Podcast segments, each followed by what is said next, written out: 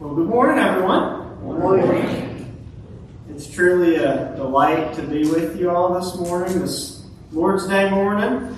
Um, we continue in our systematic study of the book of Acts. Um, we've arrived at chapter 15. Um, and I will read the verse, the first um, 12 verses of the chapter. So if you will turn there, I will begin reading our focal text for this morning. Prepare your hearts. This is God's word to you.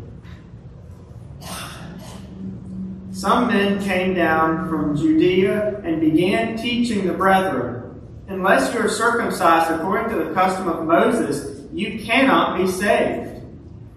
And when Paul and Barnabas had great dissension and debate with them, the brethren determined that Paul and Barnabas and some others of them should go up to Jerusalem to the apostles and elders concerning this issue.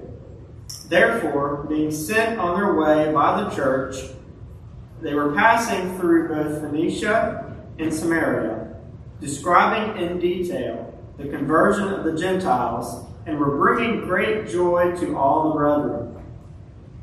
When they arrived in Jerusalem, they were received by the church and the apostles and the elders, and they reported all that God had done with them.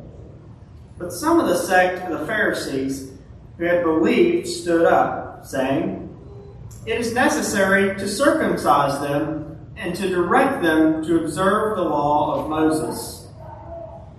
The apostles and the elders came together to look into this matter.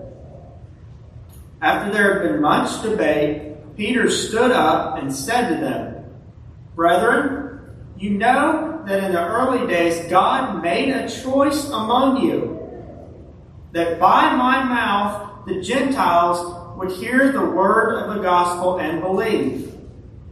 And God, who knows the heart, testified to them, giving them the Holy Spirit, just as he also did to us. And he made no distinction between us and them, cleansing their hearts by faith. Now, therefore, why do you put God to the test by placing upon the necks of the disciples a yoke which neither our fathers nor we have been able to bear. But we believe that we are saved through the grace of the Lord Jesus in the same way as they also are. All the people kept silent, and they were listening to Barnabas and Paul as they were relating what signs and wonders God had done through them among the Gentiles. Let's go to the Lord in prayer.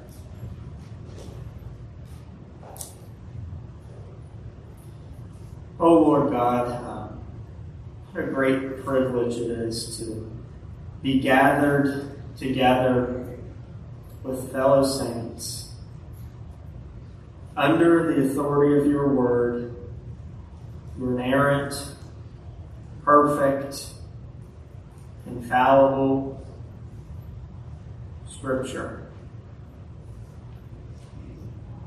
And we pray, Lord, that, uh, that you will open our hearts, open our minds, open our ears, that we may be recipients of what you have for us this Lord's Day morning. Glorify yourself, I pray, in the name of Christ Jesus our Lord. Amen. We arrive at our systematic study of the book of Acts, which begins with a transition from the end of chapter 14. Now, the New American Standard Bible, which is the Bible I have up here and read from, um, does not make it as clear as some other translations, such as the ESV and the KJV, because the ESV begins with but And the KJV says, and certain men. NASB says just simply some men. So, for context purposes, I will read um, chapter 14, starting at verse 24 through the end of the chapter. They passed through Pisidia and came to Pamphylia. When they had spoken the word in Perga, they went down to Attalia. From there they sailed to Antioch, from which they had been commended to the grace of God for the work that they had been, that they had accomplished. When they had arrived and gathered the church together, they began to report all things that God had done with them and how he had opened the door of faith to the Gentiles. And they spent a long time with the disciples. And then chapter 15 begins with these certain men. Now, who are these men? Here's what they taught. Unless you are circumcised according to the custom of Moses, you cannot be saved. Did you, you, you uh, notice that word in there? Not that you won't be saved. You cannot be saved. They did that on purpose. Does that sound familiar? John chapter 3, verse 3, Jesus saying to Nicodemus, Truly, truly, I say to you, unless one is born again, he cannot see the kingdom of God. Do you see the difference between what these men taught and what Jesus taught? Jesus taught salvation by grace through faith alone. These men, who were Judaizers, taught that you must be circumcised in order to be saved. Folks, this is works based salvation. The Bible never explicitly says that they are Pharisees, Sadducees, or any other group who were admittedly against the Christian faith. Paul provided commentary on who these men were, and if you want, you can turn with me to Galatians chapter 2. If you've got one of these ribbons in your copy of your scripture, you can put the second half of that ribbon in Galatians chapter 2, as I will be referencing from it often.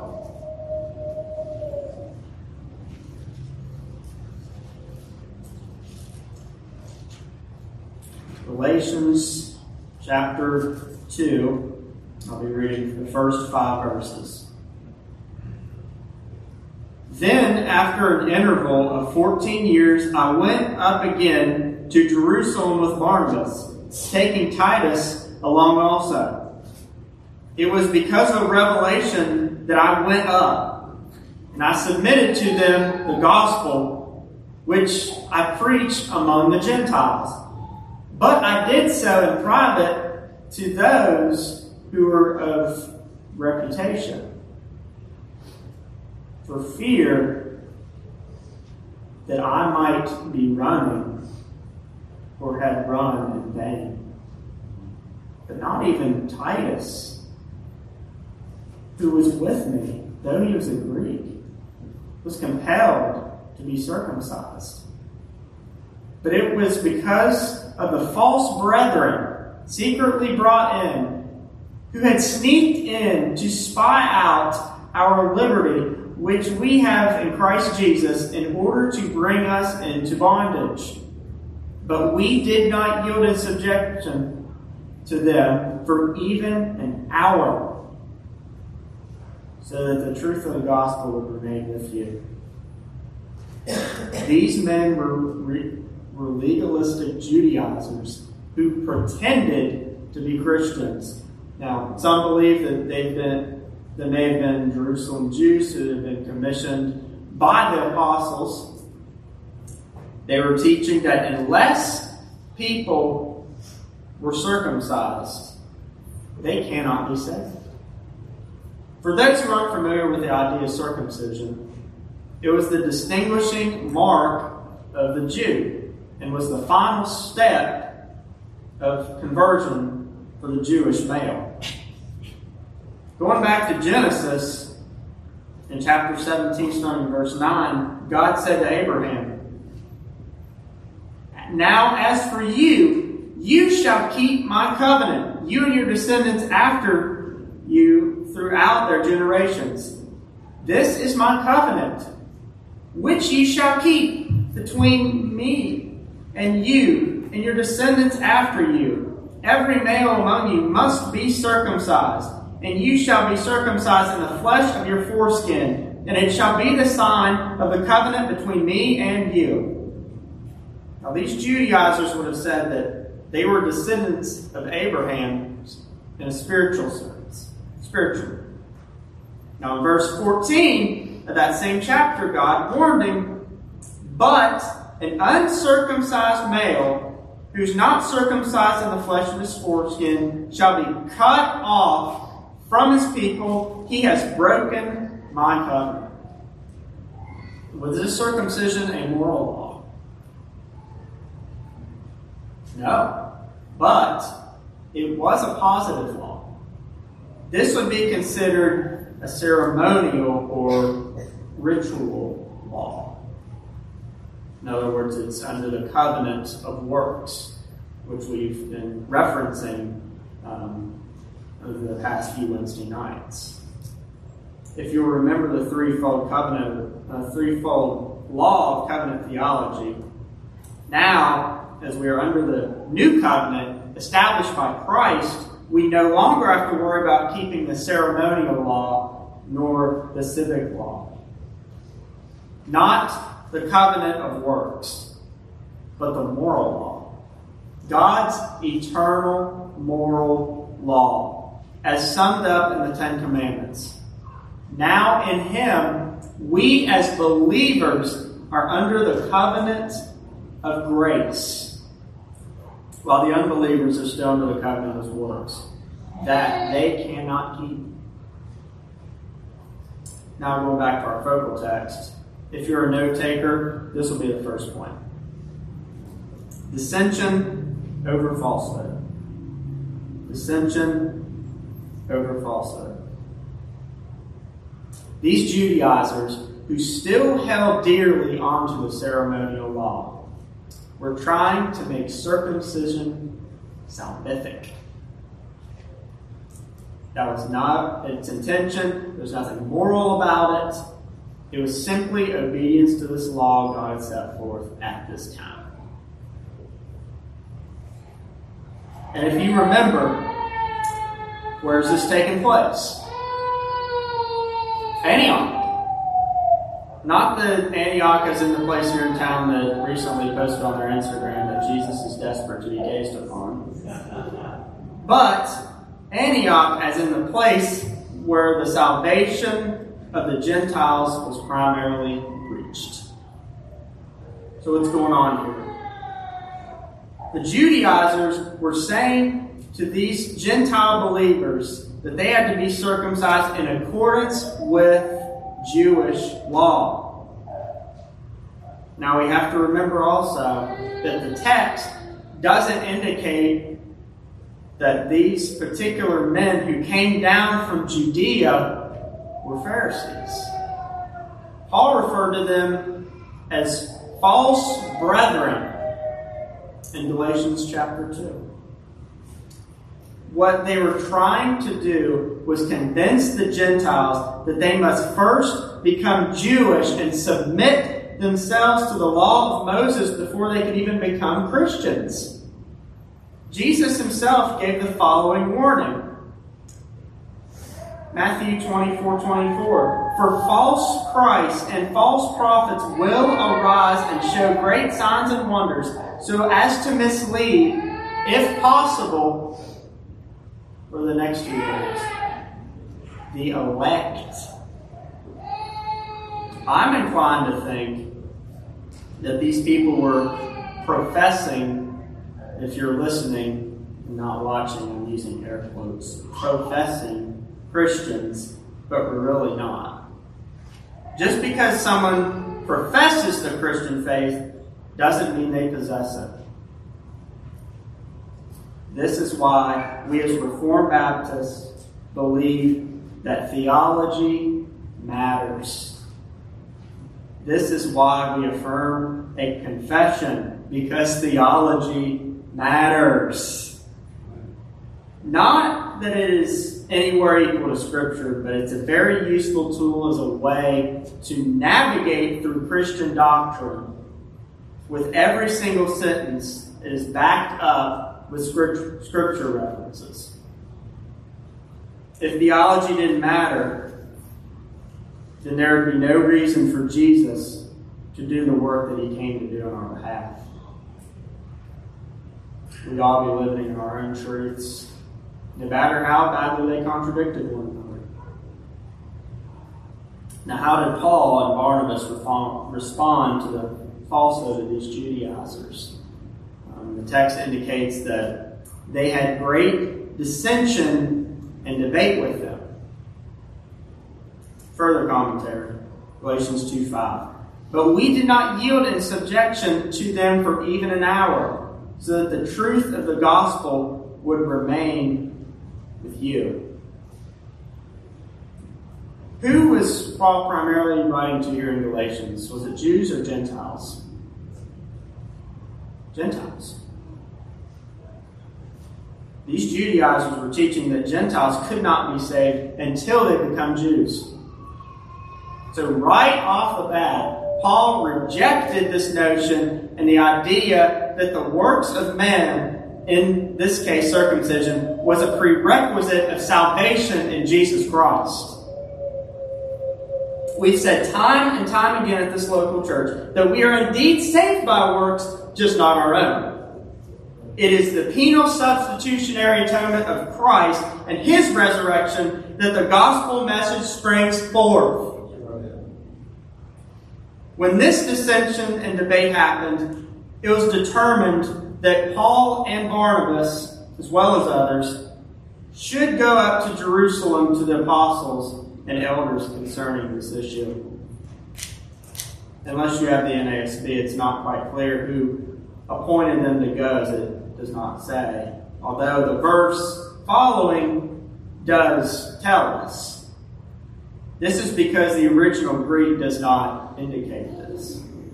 So it helps to use context clues. So it wouldn't make sense if it were the Judaizers who appointed them to go, because they would have led them astray.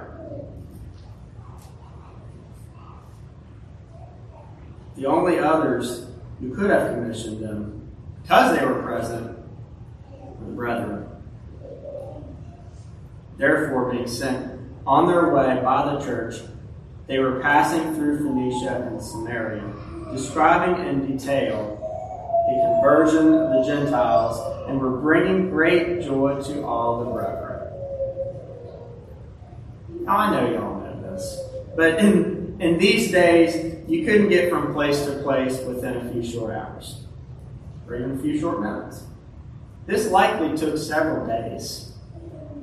But everywhere they went on their way to Jerusalem, Paul and Barnabas, well, on their way, to Jerusalem, Paul and Barnabas shared all that God had done through their proclamation of the gospel to the Gentiles. Melancthon Jacobus made two important comments as to what brought these brethren such joy. The first one being the conversion of other souls is always the source of great joy to the true people of God. And number two, only the grace of God can make such brethren and friends Paul and Barnabas recognized these Gentiles' true, genuine faith in Christ. And when they had arrived in Jerusalem, they were received by the church and the apostles and the elders, and they reported all that God had done with them. The Gentiles received the gospel, churches were planted, and God had accomplished a marvelous work through these men as his mouthpieces. And he does the same with faithful pastors today. People receive the gospel, Through the preached word, biblical churches are planted, and the pattern continues from there. But then, as Paul and Barnabas were giving their report, some of the sect of the Pharisees who had believed stood up, saying, It is necessary to circumcise them and direct them to observe the law of Moses. Now, we have to be careful in how we view these particular Pharisees because the text indicates that they had believed, meaning they professed Christ.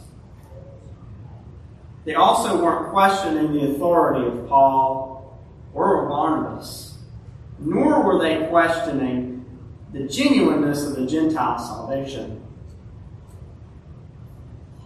Perhaps these particular Pharisees had adopted the same belief system as the Judaizers did earlier, earlier in the chapter.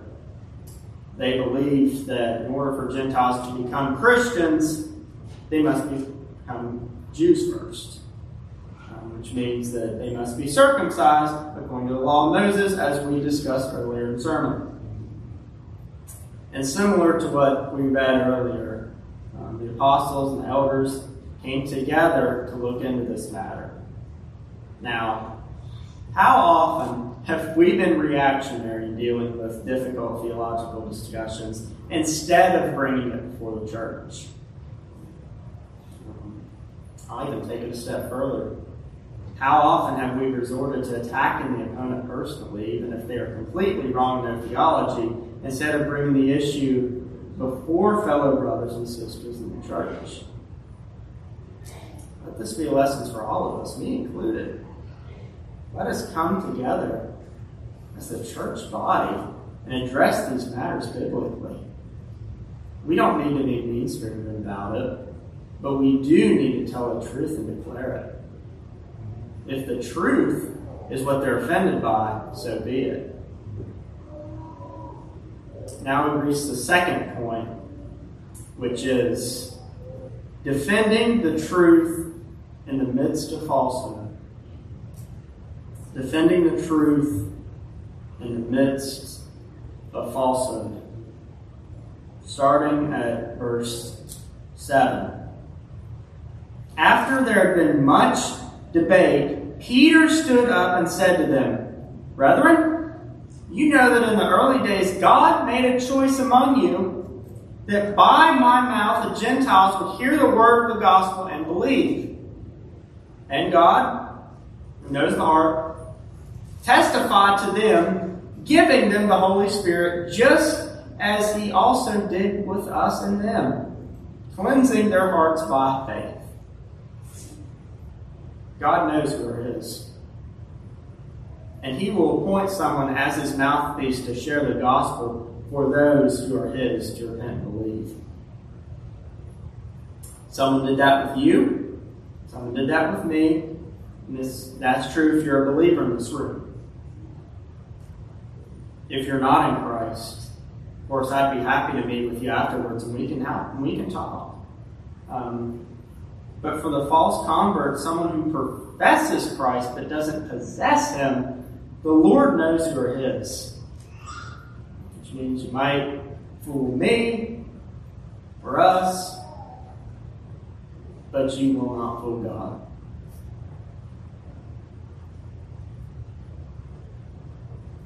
And when you believe the gospel, is it because of a work you did beforehand?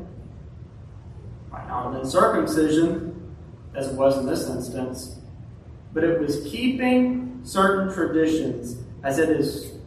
But was it keeping certain traditions as it is in Roman Catholicism?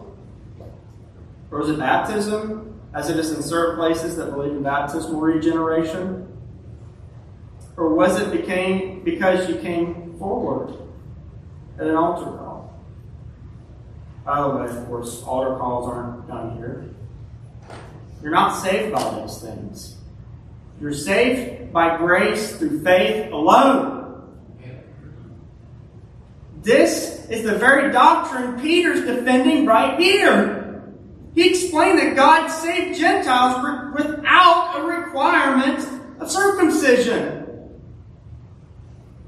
nor did God require keeping of a certain ritual law, as we've seen with Cornelius earlier in the chapter. Then Peter presses him further.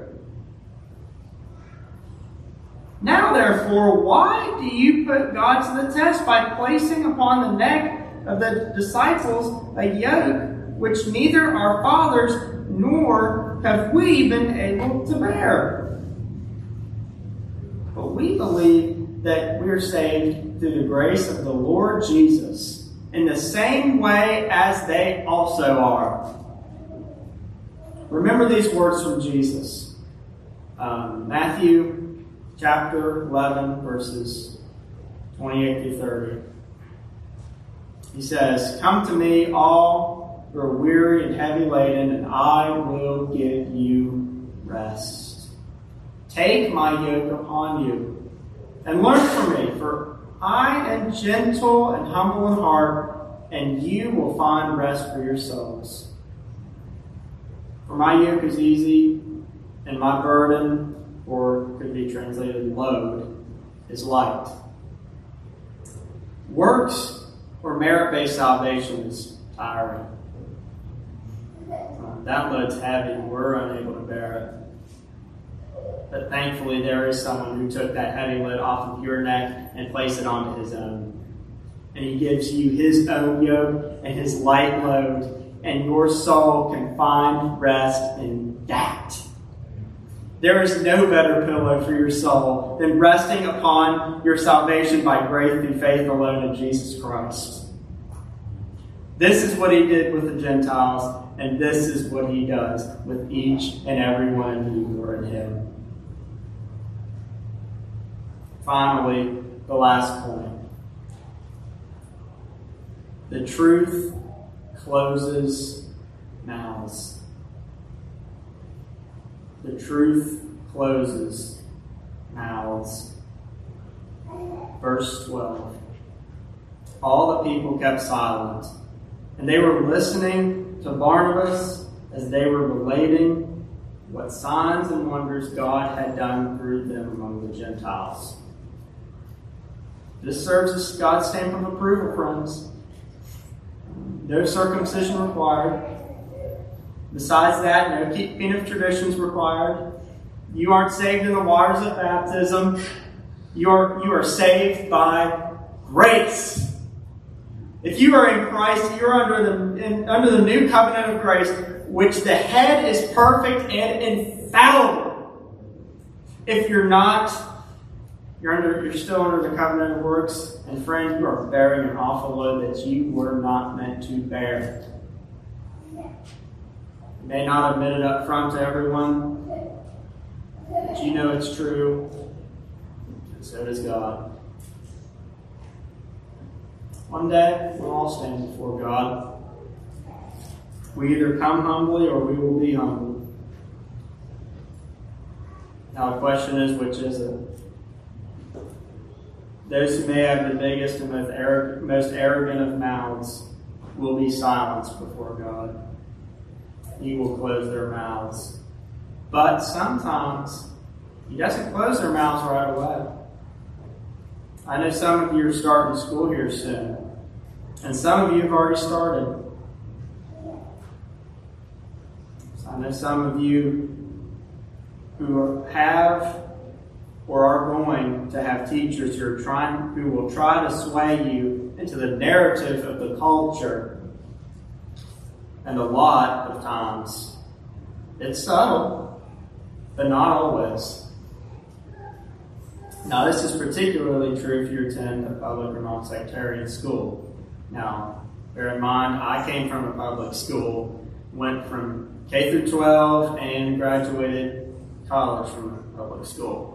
So, I guess there's that. You will be taught evolution, the tenets of the sexual revolution, and critical race theory. What they're going to try to do is they're going to try to buy you in.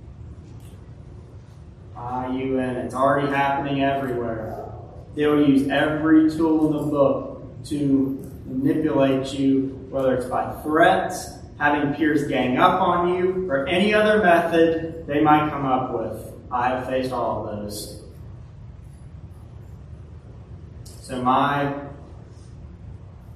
my urgent my urgent message for you is this. If this is if this applies to you, you need to be ready. But remember, although it is hard, you must respect the teacher's authority. You don't run the class. I've had to teach myself that sometimes. I don't run it either. But when they're pushing falsehood, share the truth with them and let it be the truth that shuts their mouths. Not you. Even if they don't shut it now, even if they if they die in their sins, or if any non-believer dies in their sins, God will close their mouths reluctantly, and they will go to hell. So will the rest of those who are not in Christ. Now, do the things that God hates and are an abomination to Him. You can ref, you can turn to um, Proverbs chapter six if you'd like. It's in verses sixteen to nineteen. The two of those things are a lying tongue and a witness who, and a false witness who utters lies. Those mouths God will close, whether it's the saving power of the gospel or through His holy wrath. So, this is my plea to you run to Christ. Take his yoke upon you. May your soul find rest in him. And I will close with this. Peter, who boldly declared the truth of the gospel to these Judaizers, says to you, 1 Peter chapter 3, verses 15 and 16. Sanctify the Lord in your hearts, always being ready to make a defense to everyone who asks you to give an account for the hope that is in you, yet with gentleness and reverence. And keep a good conscience so that in the thing in which you are slandered, those who revile your good behavior in Christ will be put to shame. Friends, read God's word and boldly, boldly declare the truth that He saved souls and He is still saving souls to this day. Let's close with a word of prayer. Oh God. Your yoke is light. Your, your burden is light. You took our heavy yoke, the yoke of works. You placed it upon your neck, took it off of ours, gave us yours. And you became our substitute for us. You kept the law on our behalf. Now you are seated in glory at the right hand of the Father, and one day you will be coming back again. That day is soon, and Lord, I pray that we will all be made right with you. That those who have to defend your faith defend it with boldness, that you will give them the words to speak, to declare your truth.